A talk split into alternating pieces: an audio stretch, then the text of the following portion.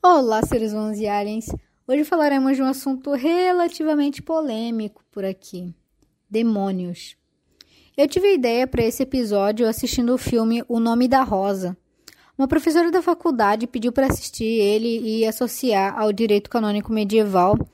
Particularmente, não é um filme que eu assistiria se não fosse para trabalho da faculdade.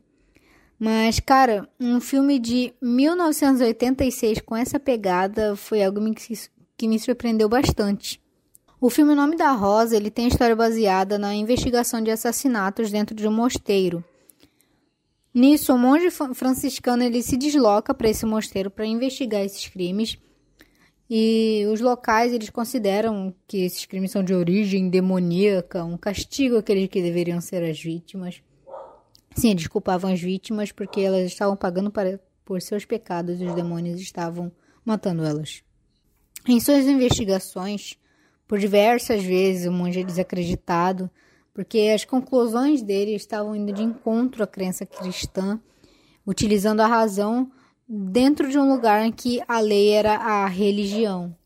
Já no início do filme dá pra ver como que eles viam as mulheres. Quando um dos monges do local culpa um dos mortos por ele ter olhos de moça e que isso seria a face do mal. E ele ainda completa com aquela fala: fêmeas são naturalmente perversas. Dentre outras críticas bem escancaradas ao longo do filme, que se ficar desenhando todas, vou ficar aqui 2 horas falando. Um exemplo que eu posso dar é uma mulher que foi culpada por bruxaria depois de ter sido atacada por um monge. E atacado, eu não vou usar a palavra, mas é isso mesmo que vocês estão pensando aí. E ele foi acusado de ceder à perversidade daquela bruxa. Sim, ela foi acusada de ser bruxa. E ir pra fogueira. O ponto principal do filme, ele é a inquestionabilidade da Igreja Católica. No filme, o principal empecilho do monge era um homem chamado Bernardo de Gui. Ele era um representante da Santa Inquisição, responsável por punir aqueles que supostamente teriam trazido mal para aquela vila. Em uma das cenas em que o velho monge conversa com o noviço que o acompanha, o noviço dele chama ele de mestre, ele conta a história de encontros anteriores que teve com aquele inquisidor, o Bernardo de Gui. Ele tinha realizado um veredito condenando uma pessoa inocente e o monge contestou a decisão.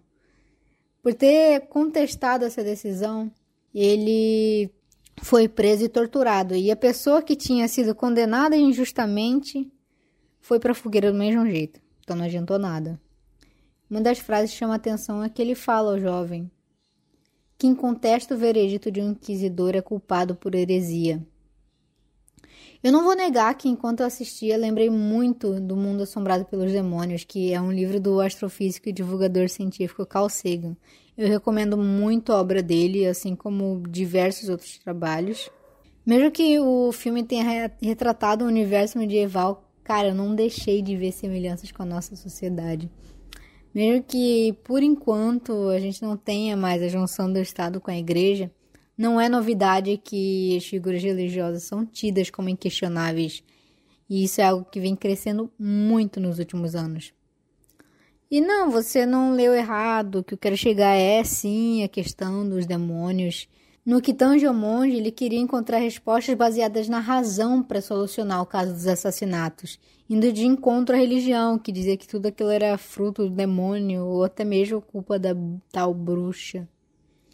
Em diversas discussões se vê a ciência perdendo lugar à crença em falácias, ou mesmo que todos os males do mundo são fruto de pecados cometidos pelos infiéis às religiões. E tendo isso em pauta, perdemos muito espaço para coisas importantes que acabam sendo deixadas de lado, como a valorização da ciência, da educação, que são base para o crescimento da nossa sociedade, assim como para a resolução dos problemas. E para quem nunca frequentou uma faculdade, eu vou dar 2 pontos que são muito importantes que a gente... Eu estou usando a palavra muito, muito aqui, né? É isso aí. Eu vou falar sobre dois pontos são importantes que a gente precisa seguir para pesquisar qualquer assunto. E para quem frequenta a faculdade, eu sei que tem outros pontos que também são importantes, mas aqui, para essa discussão, esses são os que eu vou levantar como de grande importância. O porquê e o questionamento. Falando assim, parece que é a mesma coisa, mas não é.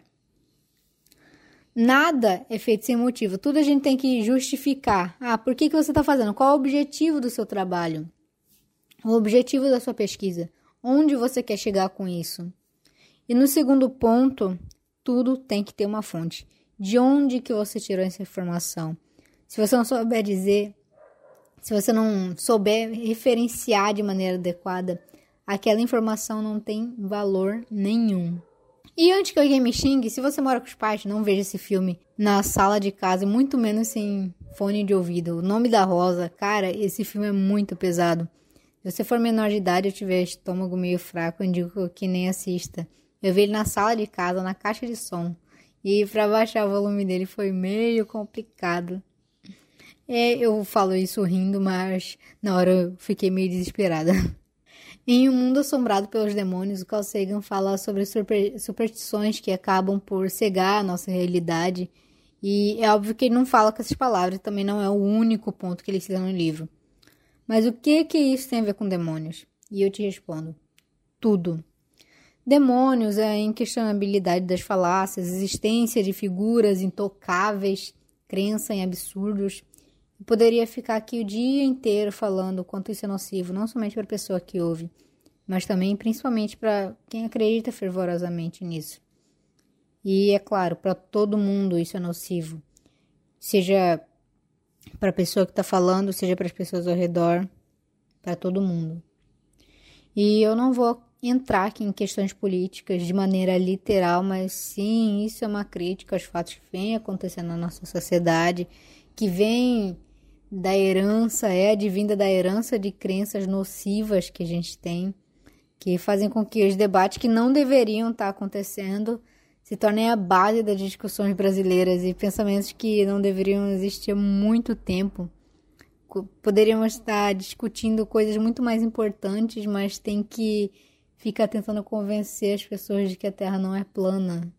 E não é assim que funciona.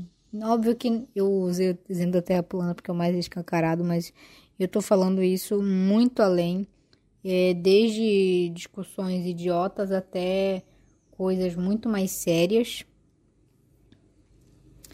Esse foi o Alien Podcast de hoje, já chegando com crítica já social. Obrigada por me ouvir até aqui. Até o próximo episódio.